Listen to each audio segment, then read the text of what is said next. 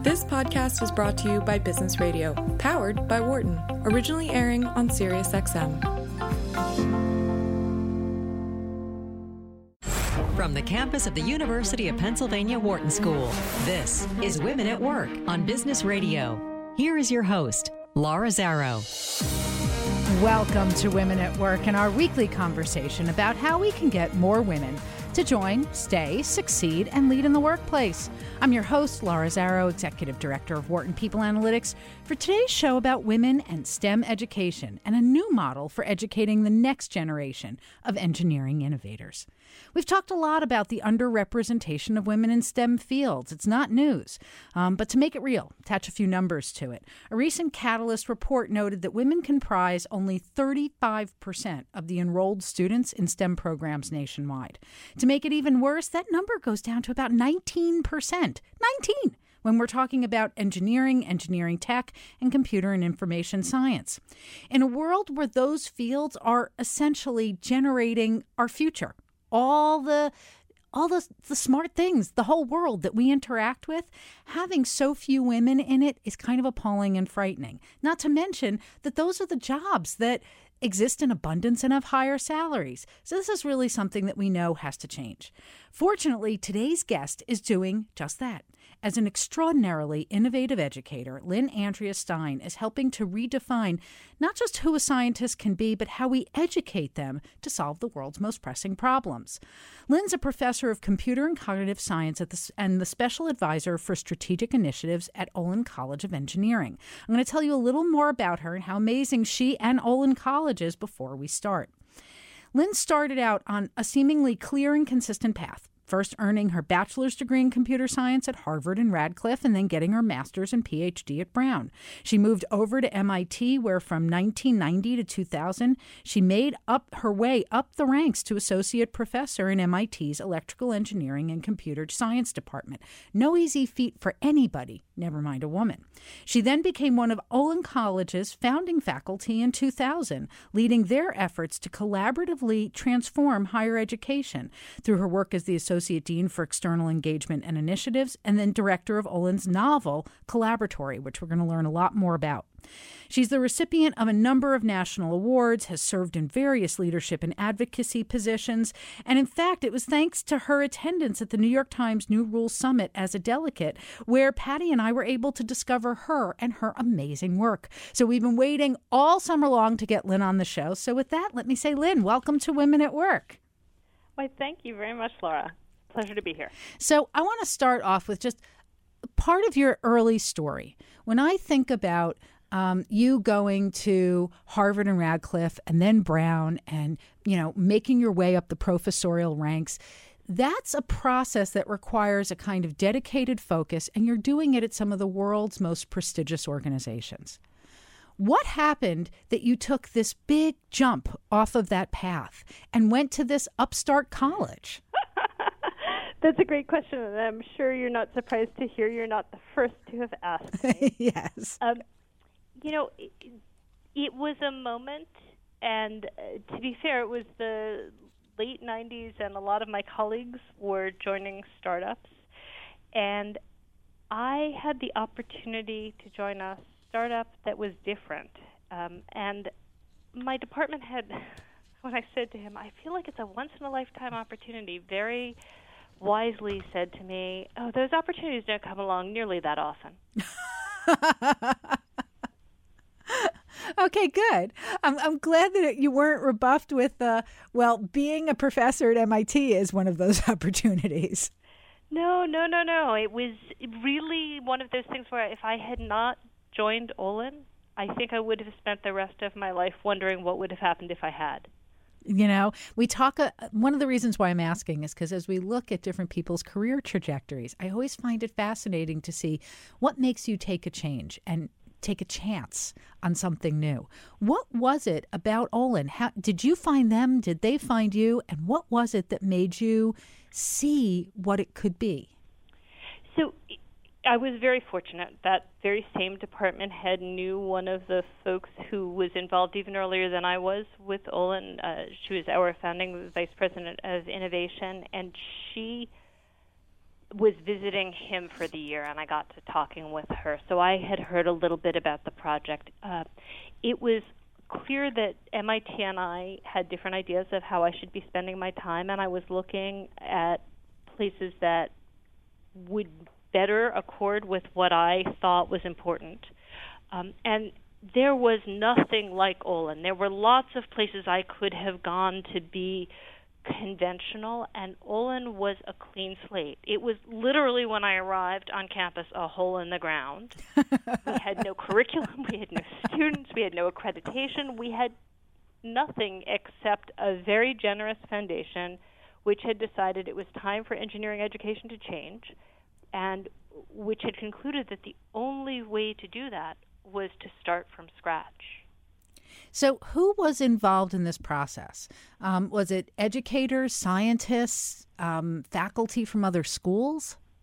The original foundation was a small foundation, relatively tightly held. Um, I think there were five on the board, and they had been putting up buildings on campuses around the country for about half a century.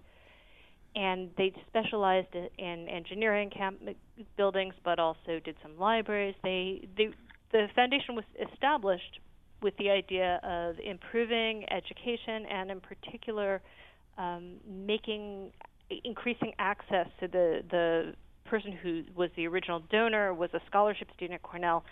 Really, a very generous, wonderful foundation that did a lot of good work. And the leaders of the foundation decided that it was time to turn over what they were doing to a new generation. And they also decided that it was time to do something big because nobody else would understand the founders' uh, original vision. So they asked a lot of deans of engineering whether they would make changes if they gave them a lot of money. And as compelling as some of the answers were, they didn't really think institutions could change. Um, so the story goes that the the president of the foundation, his wife said, "Why don't you build your own damn college?" so they did, and they hired some academics to help advise them, and then hired some academics to be a part of it. Um, but it was largely founded by the trustees of the Olin Foundation, and then uh, with a lot of advice, and then ultimately work by faculty members and um, administrators who had been. You know, we had a dean of admission, we had a um, a marketing person who had been in higher ed marketing for a while, but who built these amazing brochures that said, "What's even better than getting into Harvard or MIT or Stanford?" Turning them all down to build your own college. That's great. Um, I want to ask a few questions because I find in many ways Olin is a, a, provocative startup, and it's also potent for how it's both advancing the education of engineering, but it's fundamentally changed a college model. You know, when you start with a clean slate, um, when lots of people get that opportunity, it's still hard for them to get out of their heads the things that they've always presumed are foundational, normal, have to be there. Things like academic departments. How did you proceed in a conversation where you really could throw out the core building blocks that most colleges and universities have, like tenure and an academic department, to create a dynamic and healthy educational community? You know, I think a big piece of that came partly from the vision of the foundation, and I really need to credit them for recognizing there was an opportunity to do something different. And then our first president and our provost, a lot of leadership that was visionary, and the recognition that we were building in Boston it's not like Boston was desperate for another institution of higher education or even right. another good engineering school. So we knew if we were the same as other schools, that at best we could hope to be as good as they were. The only way to really be different, to really succeed, was to be different. And we were established because higher education um, and the National Academy of Engineering and the National Science Foundation and numerous industry panels were saying – there are a lot of places in the world that educate really intelligent, really technically proficient engineers, but they don't know how to work on teams. They don't know how to communicate. They don't know how to lead. And they don't understand the context, including the business and the human elements in which these engineering inventions get deployed. And so we were started from the outset to create, to help educate an engineer who would be different in exactly these ways. And I think that led us pretty naturally to things like not siloing departments, but saying, what does an engineer really need to understand, not about differential equations or about physics, but about the mathematics and science of how things change, which is what both physics and the differential equations are telling you about. How do we teach people about that in context so that they understand the physical phenomena and the relationship to the the different kinds of models we have and the different ways we have of talking about it, and then can relate what they're doing to these more formal ways of describing. So, in this changed paradigm of really what you're trying to value in education, one of the things that it seems like you've also done is valued, I think by default of not having academic departments and tenure, is this is not a faculty centric institution. It sounds like it's a student centered institution. Is that true? That is absolutely true. How much of that is a byproduct of these values that you wanted to teach and how much of it was about creating a sustainable educational model. Because it seems like you've sort of cracked the code that all kinds of universities want to but can't. You know partly we weren't trying to be what some of the other institutions are and so we were given license to find our own way. And partly if you look at and we did the best practices in lots of other institutions at the time the best theories about learning, what you find over and over and over again is that learning is a thing that only the learner can do. So education is not about what I, the professor, do. Education, I, I mean, I can get up there and give a brilliant lecture, and if the students don't absorb it, what I did is irrelevant it's almost like we have a model in which we send the coach out to do push-ups and then we think that the soccer team should get better. That's a great way of putting it. Yeah, and we so we really flipped that on our head and said, okay, if we know, and we do. I mean, eh, people who are professors at all these other institutions, they know this too, and and they really try to construct environments in which learners learn. But if we start with the premise that in the end, the only thing that matters is the learning the students make for themselves then what are the things that we can do around them for them to set up, to encourage, to scaffold their most productive and most effective learning. And so instead of thinking about how do we design the syllabus so that I cover all the topics I promise, we said, what are the experiences a student might have that would enable that student to build for themselves that knowledge, that understanding, that ability. And actually, a piece of that was preceding the learning with some doing. So, not the traditional curriculum in which you learn and learn and learn and learn, and eventually you get to apply it, mm-hmm. but a curriculum in which you start by doing something. And as you're doing, if there's something you don't know how to do, you then have an opportunity to learn how to do it. But you're you're doing it. You're practicing being an engineer from day one it, it's just amazing. For those of you who just tuned in, um, this is Women at Work on Business Radio, powered by the Wharton School here on Sirius XM 132. I'm your host, Laura Zarrow, and my guest today is Lynn Stein.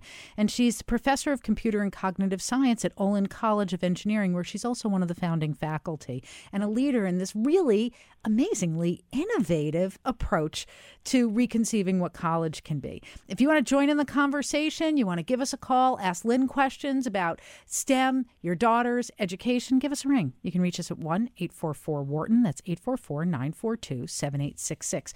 So, Lynn, as you're describing this, you're not kidding. Like, you've taken all of these things that are the cornerstones of higher ed as we know it and turned them upside down. You, there's no sage on the stage. It's not lecturing. Um, it's not prerequisites that build up before you ever get a chance to apply anything. It sounds like it's all been inverted. Is this part of why you're successful at educating young scientists, or does this have how is this connecting to why Olin is actually almost a 50 50 split of men and women? I'd like to think that the way that we're teaching, or better yet, creating learning environments, is effective for lots and lots of students. And we are finding that the broad range of students we have who come in benefit from it. Um, the the gender balance was a value we had from the outset, and there were in our earliest applicant pools plenty of qualified men and women to join our classes. So we've had the, the luxury of being able to recruit classes that have been gender balanced. And then I think that becomes self perpetuating. So we do have a culture on our campus um, where the expectation is not as it was for me that I would walk into the classroom and five of every six students would be male. Mm-hmm. Um, and that really hasn't changed very much. I think the numbers you quoted at the beginning were just slightly better, maybe, than what I had, but really pretty similar. Uh, because our classrooms have always been gender balanced, because we do a lot of teamwork and the teams are typically pretty balanced, and because students get used to working with one another and across a fair range of diversity and backgrounds, our students come to value things about each other that are not as tied to the stereotypes that might develop in a an all white male engineering classroom. So there's a lot here that I want to probe because I'm finding this fascinating on so many levels, Lynn. So, you know, when we think about the traditional college classrooms, the kind that I imagine that you were in, um, gender dynamics are alive and well, and it's not just because of the underrepresentation of women or other underrepresented groups. It's also because of norms and uh, subconscious biases about when we raise our hand, who we call on, whose voice we listen to. What is it about the culture and the climate of this highly collaborative learning environment that either bypasses those things or re engineers them? I, would like to say we've got that one licked, but we don't. and our students live in the same world as all of the rest of us. And so there is, even on our campus, a certain amount of that uh, stereotype, the um, socialization that comes in. And we also have these really compelling examples of in every class wonderful students of all shapes and sizes and colors and genders th- who excel as engineers. And so we have at the same time some of the same social pressures and a reality that is somewhat different and that creates safe spaces, it creates critical masses, it creates good exemplars of um, things that challenge the stereotypes that some environments may find it easy to sustain. So it is a little harder to sustain your notion that women can't be engineers or that it's surprising that a woman would be an engineer when you're on our campus because we have a lot of women who are engineers. Because they're everywhere. right. So, when you, in the admissions process, I want to kind of start at the beginning of the cycle. So, you said from early on you had a gender balanced applicant pool. No, we had enough qualified ah. female applicants. Our pool is actually not the uh, in many years it has not been the same number of male and female applicants, but they're also not comparable along a number of a number of other dimensions. Um, the female applicants, for example, tend to be a little more self-selected. Mm-hmm. Um, for a girl, a high school girl, to decide to apply to an engineering school is actually a higher hurdle yes. than for a high school boy. So what what we are very clear on is that the admitted students are quite comparable, and we are not making compromises to create a social dynamic. We are fortunately choosing from among a significant number of highly qualified applicants. So it, you're not compromised, but you are conscious. And if I understand it right, the dynamic is that you have, while you may have fewer women applicants, the women applicants themselves are probably better qualified because they self select.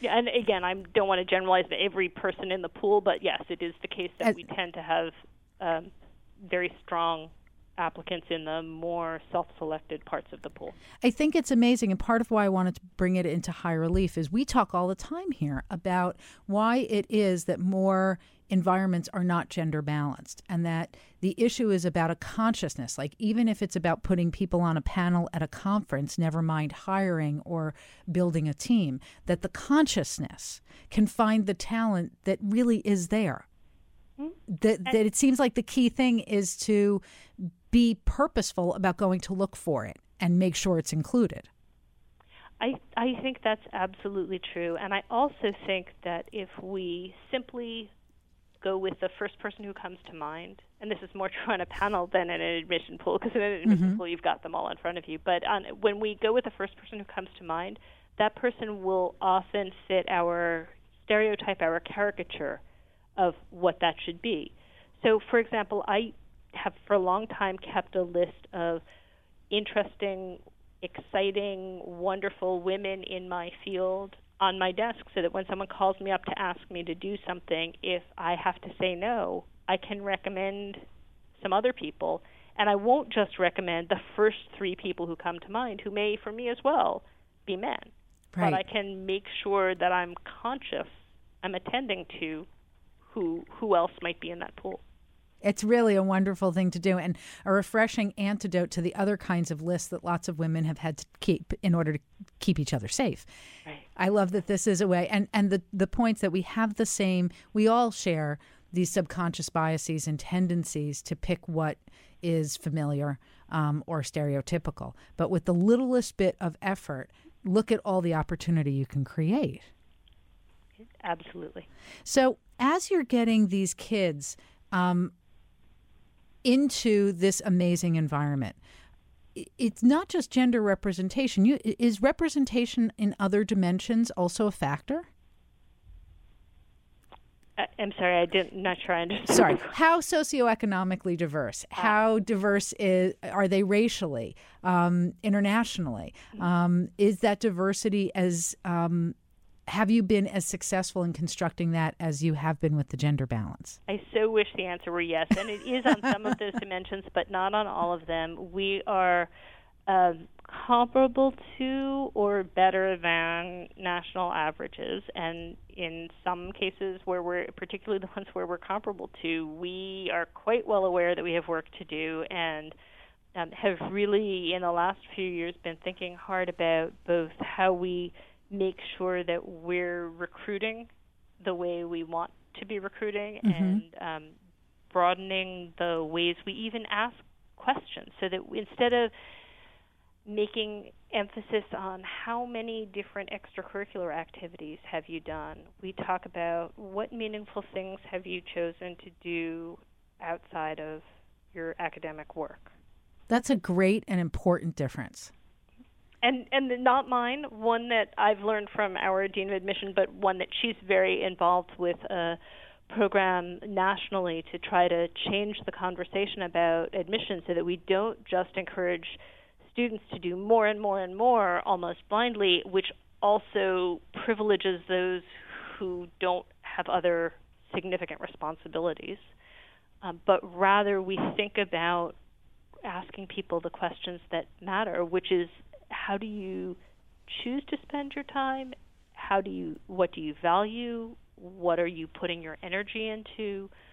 What are you making of the opportunities that you have? And how do we ask the questions that let us get at what we actually really care about? you mean you're you're approaching admissions like you do your other work as engineers? Very much so. And I, I really think throughout the Olin experience, we try to focus on what's the purpose of asking this question? What's the purpose of having this class? What is it that we want the outcomes to be? And then, as much as possible, to align how we construct those activities so that they they encourage and enable and facilitate those outcomes. I remember teaching a workshop at a, a university. I won't tell you the name, uh, but I had a senior faculty member who was there. It was about uh, what's called backwards curriculum design, where one of the things that you do is you start out and say, at the end of this class, I want my students to be able to, and you think about what their outcomes should be. And then you work backwards. And I said, and you know, then you have now you have your learning objectives, and they go on your syllabus. And someone said, wait, you put them on your syllabus? You tell them what you want them to do? Well, don't they just do that? well, I sure hope so. you mean like be yeah. candid and share the the the goals that everyone has? and design your experiences so that it, they enable people to do the things that you ultimately want them to be able to do. It's radical. It's funny how radical something that makes so much sense can be. Hmm? So, with the minute or two we have left, I just want to back up for a minute because I think as you were describing this interesting difference of A, how do you ask the questions that matter, particularly in an admissions process? Um, this is germane to lots of us with kids in school, how we help our own kids navigate this, and also businesses that. Um, you know, there are big differences between kids' experiences. One that's why they're motivated to do certain things, but also the difference in their socioeconomic backgrounds and, like you said, the responsibilities that they carry. Can you talk a little bit about how that plays out with the students who are coming your way? Are there kids who are coming from a range of backgrounds? There absolutely are, and I, I just heard a story recently about a student who um, has substantial at home responsibilities, and we were talking about the fact that when some of the students' classmates are going to go to the dining hall and have a snack, or they're going to go to the lab and, and work on a project, this student is going to be calling home to speak with their siblings because even having come to college, the student has substantial responsibilities to a family in a way that's not just I just want to remind you I'm here. It's it's actually a much more significant um, And- need, obligation. Right, and a fundamental part of who they are. We need to take a short break, but stay with us. We're going to continue talking about the questions that matter, how we ask them, what we do with the answers, and how we put them all to work to solve problems for people with people in a more impactful way. Um, I'm going to continue talking with Lynn Stein. When we get back, I'm Laura Zarrow, and you're listening to Women at Work on Business Radio, powered by the Wharton School here on Sirius XM 132. If you want to give us a call while we're out, we'd love to hear from you. That's 1 844 Wharton, 844 942 7866. And you can send Patty an email at businessradio at SiriusXM.com. We'll be back in a minute. You're listening to Women at Work on Business Radio. Here again is Laura Zarrow. Welcome back to Women at Work and our weekly conversation about how we can inspire more women to join, stay, succeed, and lead in the workplace. I'm your host, Laura Zarrow, Executive Director of Wharton People Analytics. And today's guest is Lynn Andrea Stein. She's a professor of computer and cognitive science and a special advisor for strategic initiatives at Olin College of Engineering. For those of you who may not be familiar with Olin, it's not that old. In fact, I think we could call it an upstart in the world of higher education. You know, we don't often think about innovative startup in higher ed, but if there ever was a place where those two things came together, it's Olin, and Lynn is at the heart of this amazing place. So, Lynn, welcome back to Women at Work. Thank you. Um, so, in the first half hour, we were talking about kind of how you wound up at Olin and some of the things that are really special there. And in particular, there's this amazing gender balance and this unbelievably radical way of educating people. It, that's collaborative and creative and really starts with the questions that matter. When as you've gone through this journey in taking these values and ideas um, that inspired you to go there in the first place and you're bringing it to light, how do you navigate getting through the day to day challenges, the problems that emerge that were unexpected or expected, and holding on to those ideals? you know, we're fortunate we suffer from what we here at Olin like to call opportunity overload. So I do find myself very focused on what there are opportunities to do. We also know that we learn at least as much from things that don't go right. And so a lot of what I find myself doing is trying to understand when something isn't working, how to make it better. And I have a team of colleagues and students who are all engaged in that process with me. Is that a byproduct of the way that you're teaching? Is that a culture that you're creating amongst the administration and faculty, or is it a combination of the two? I think it is both. I think we have a culture on campus in which we celebrate attempts and we celebrate learning from those attempts as much as we celebrate success because things aren't really ever done. They're just continuing to improve, usually. so, um, I think of that as a core component of a healthy design process, which is my background. And much of engineering is really a design process. Did it stem from that, or was it more about we're building this thing together? I don't think it's an either or. I think design is a big piece of how we're building this thing together. And I think that sense of um, enthusiasm can do, and at the same time, understanding that not everything works perfectly the first time. Not everything is. Um, it's not about understanding everything up front before you begin to try. It's about prototyping. This IDEO talks about fail early, fail often. Um, the idea that when we're starting, we're exploring and experimenting. Um, let me give a different example. There's a model that some people seem to believe about computer programming, which is that the right way to write a computer program is to have it be perfect in your head and then simply sit there and type it from beginning to end. And nobody who's ever written a computer program believes that you can write more than about five lines that way.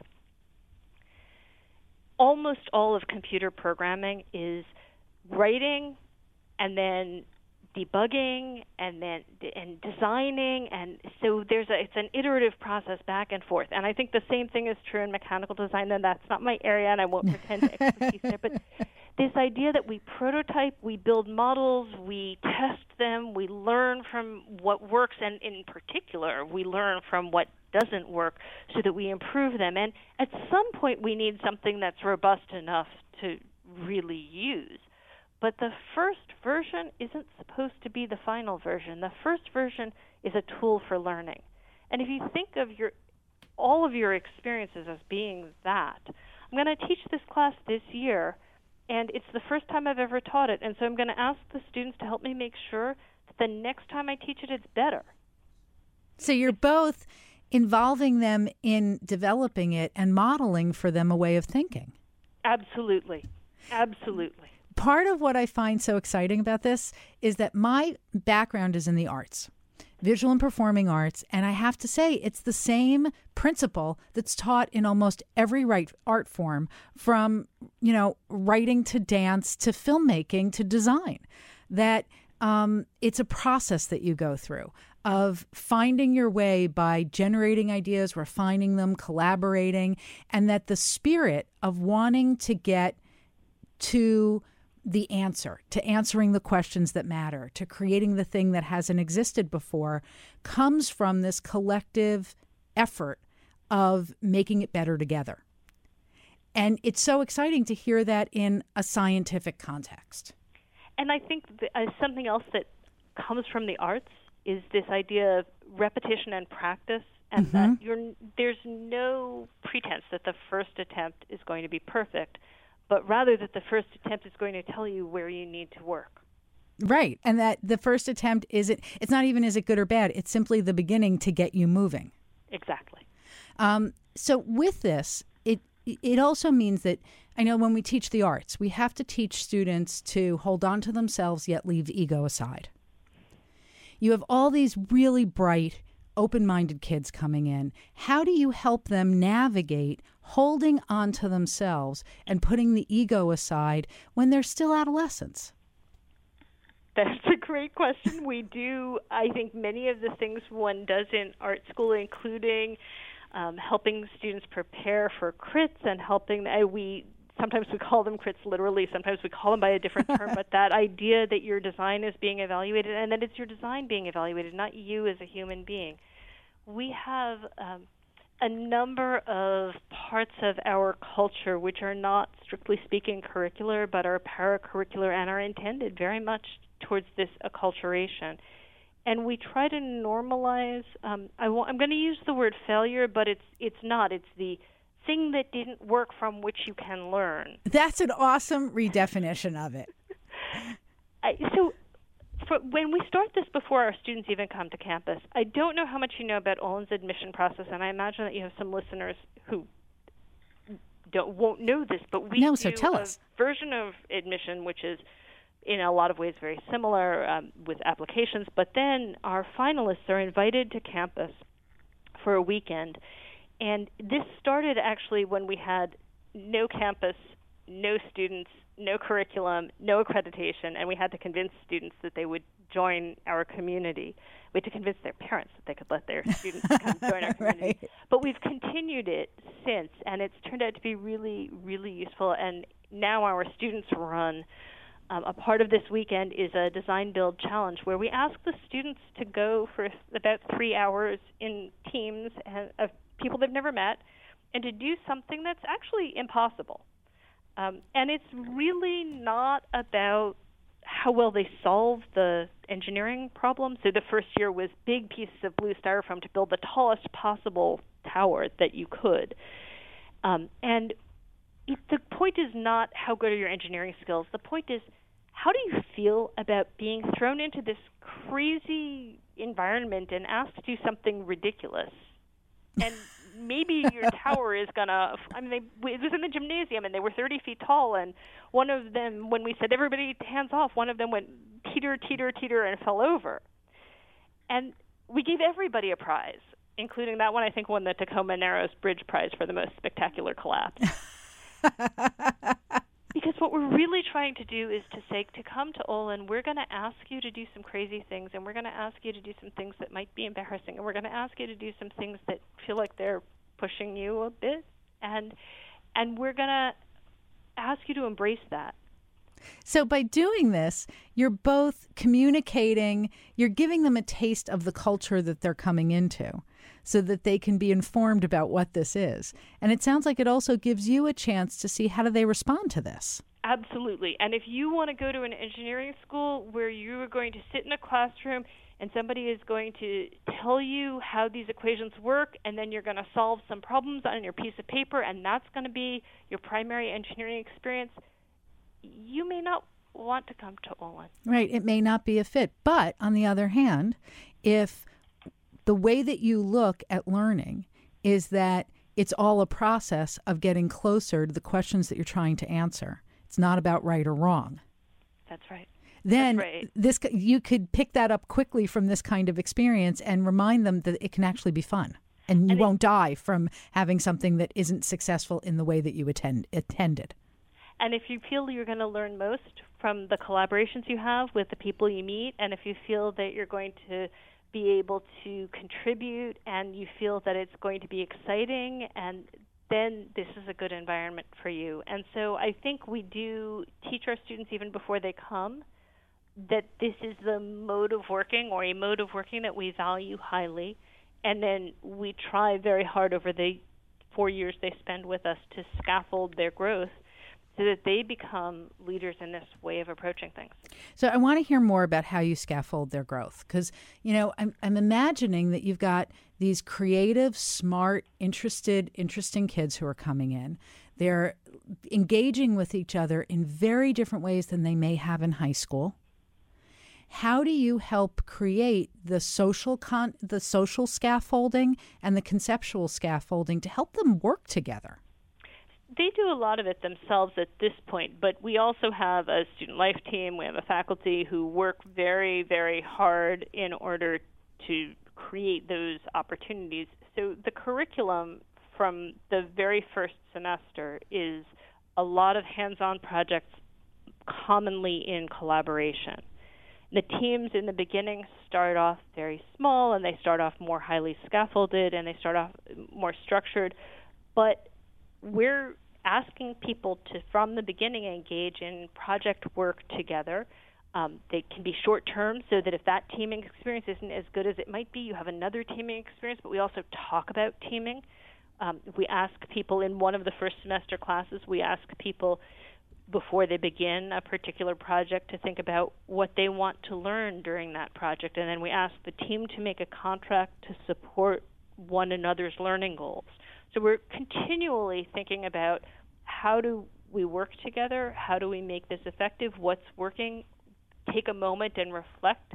Um, we one of the things we do a lot at Olin is plus delta, which is basically write down stuff that's working and stuff that you wish would change.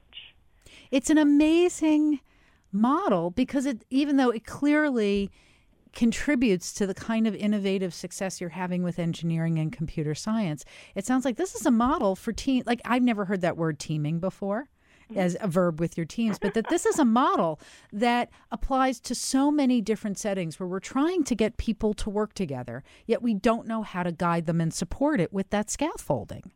Where did this come from? Uh, a lot of different best practices and then a lot of experimentation on our own and a lot of feedback from our students who are, as you say, our co explorers and not our guinea pigs. Um, so and, and there's a whole literature in this area and some of my colleagues are actually expert scholars in some of these topics and so we've done some original research on our own campus and we work with people across the world who who look at these problems. We're continually looking for ways to learn and improve and and we're not at all content that we've got the answers. I, as as lovely as the story is that I'm telling you we have lots of work to do and and I know that there are ways in which right now, and we're literally starting class tomorrow, we are worrying about whether the things that will happen tomorrow will adequately support all of our students and where are the areas we're falling short and where are the areas we can improve. But by reflecting on that, by making that an acceptable topic of conversation, by making that something that is always available to talk about and actually is something we talk about a lot, we hope that we're making it easier to continue to work on these things to continue to improve. I, I have to imagine it's going to be successful. Um, for those who just tuned in, this is Women at Work, and I'm your host, Laura Zarrow, and I'm talking with Lynn Stein of Olin College of Engineering. Um, she's a professor and also one of their founding faculty members and a key administrator there. Um, so, Lynn, as you've spent time there and as I was reading about the work that you do, you're not just shaping the education of your students. From what I gather, you're doing a lot of work with educators far beyond the walls of Olin. Can you talk to me a little bit about how that started and what it includes? Sure. And we we felt we had the opportunity to create a college from scratch. It was a wonderful gift that we were given and it also enabled us to step back and say what are the best things that everybody around the world is doing? How can we explore and experiment with them? What are we trying to accomplish? What are the practices that will support those things? And as some of us started to go out on sabbatical and, and spend time at other institutions, we discovered that those questions, if not always our answers, were equally relevant at other institutions. And so we started to help them to ask those questions for themselves. What are we trying to accomplish? What are the methods that will best scaffold our students achieving what we're trying to help them to achieve? And so we began to run workshops, we began to run um, collaborative consultations. Uh, we've always had visitors to Olin because we've always been a little bit of an oddity, and that visitor program dramatically increased in size. And so a number of us at Olin created more structured scaffolding for these kinds of interactions with other institutions, and we now have um, some significant funding from a few foundations that have been really generous supporters of this kind of work to try not to export Olin to create lots of other places that are just like us, but to help institutions become what they aspire to be and to use these kinds of questions and methods and techniques and design approaches that we've used internally to help them to think about what best meets their objectives.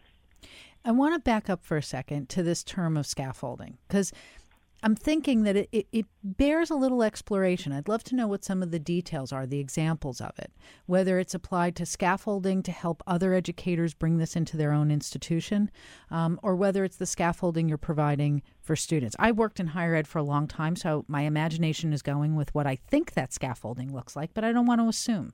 So, talk to me when you think, even just the phrase of scaffolding, talk to me about how it connects to these systems. So I, I mean, I think of scaffolding as being the structure that enables the thing you really care about. So the scaffolding itself doesn't matter, but if you didn't have scaffolding, you'd have a lot of trouble getting mm-hmm. the end result. Um, an example of this, a workshop that we ran and still run in some formation, uh, some some form, but for many years called. Uh, we call it our summer institute, but it's about designing for student engagement and it's a was a week long program.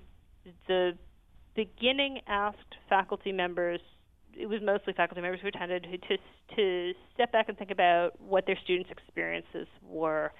And then over the course of the week, we unpacked some aspects of curriculum design. And we were asking people both to go through our program, but also to actively do and design and experiment and explore in the workshop. And they were being put in some somewhat uncomfortable situations. And one of the things that we were trying to do over the course of the week was deconstruct and then reconstruct their own notions of what it means to be a faculty member. To be a faculty member in this context is not always to be the expert, and it's not to have your self esteem depend on having all the answers. My students often go places that I can't go, and my expertise is to help them figure out how to learn productively there. So, because of that, we were, I think, a little bit destabilizing these uh, the attendees, um, and with the expectation that we'd restabilize. And we figured one one year we found that we had gone a little too far. And one of the things that we did was we we came in the next morning and said, "We're not going to do what we plan to do today." We realize that you you've maybe become a little uncomfortable and lost about some of what we're doing, and so we want to offer you these opportunities that we think will help you feel more confident about where you're going and what you're doing.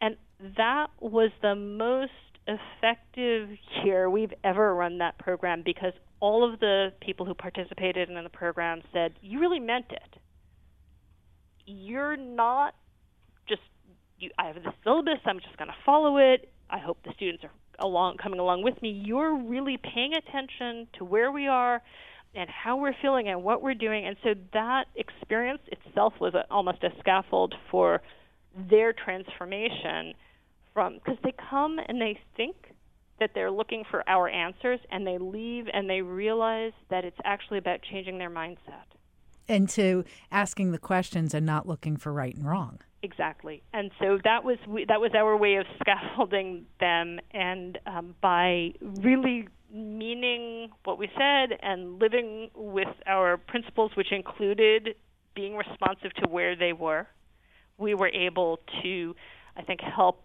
them appreciate that they too could take some risks and could understand what they were doing in a different way. So, one of the things about scaffolding, like you said, it helps enable the bigger idea. And with colleges and universities in particular, bureaucracy is often a version or conceived of initially as a version of that scaffolding. Mm-hmm. In conceiving of Olin, it sounds like you had this great gift of starting from scratch and really thinking about what you wanted and what you didn't want to what degree is traditional bureaucracy there? How does the administration work to give to enable this kind of rigorous, collaborative, unusual environment? So, on our best day, we are really open to asking the question, but why not?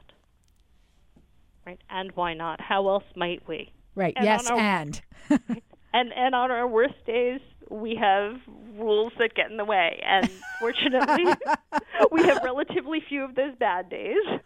But like every other institution, we have things that we've done a certain way now, and we've decided that's how we're doing it, and um, and unpacking can can be complicated.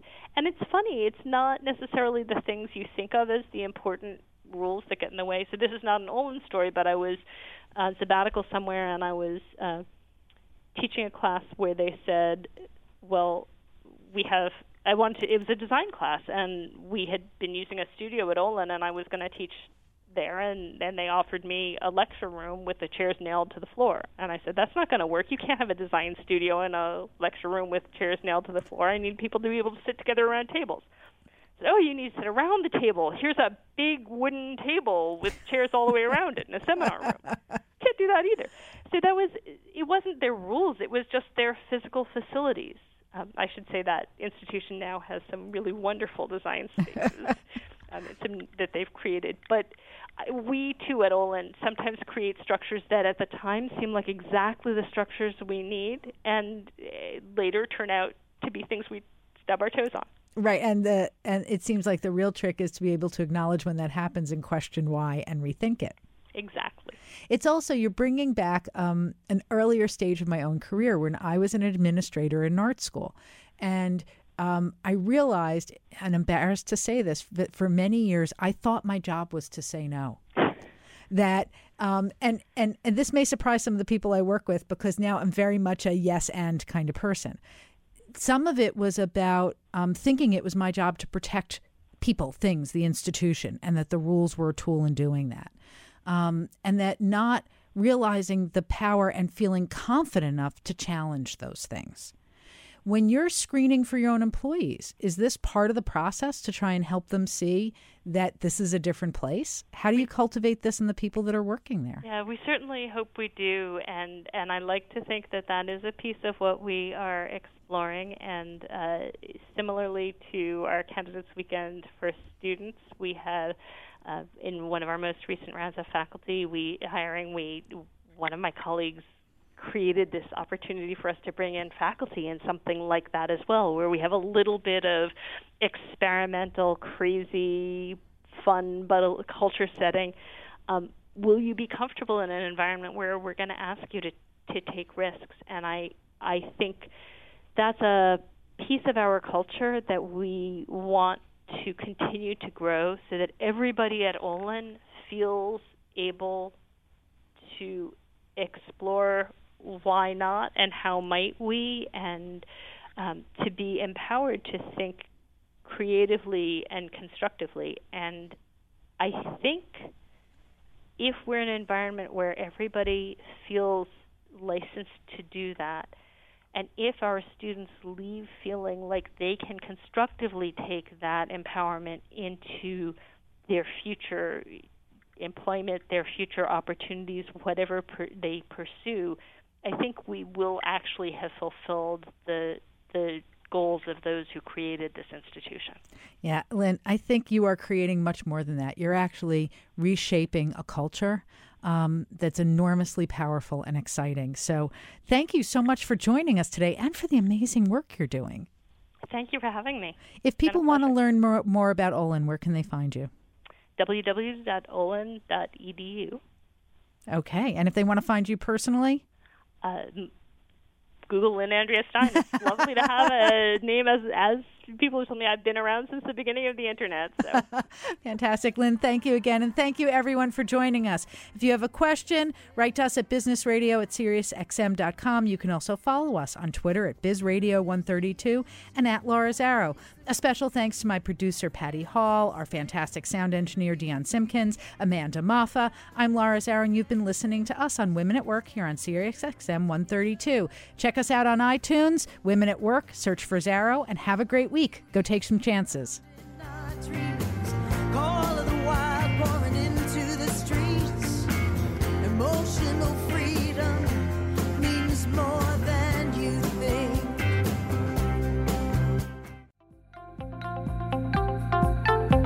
For more insight from Business Radio, please visit businessradio.wharton.upenn.edu.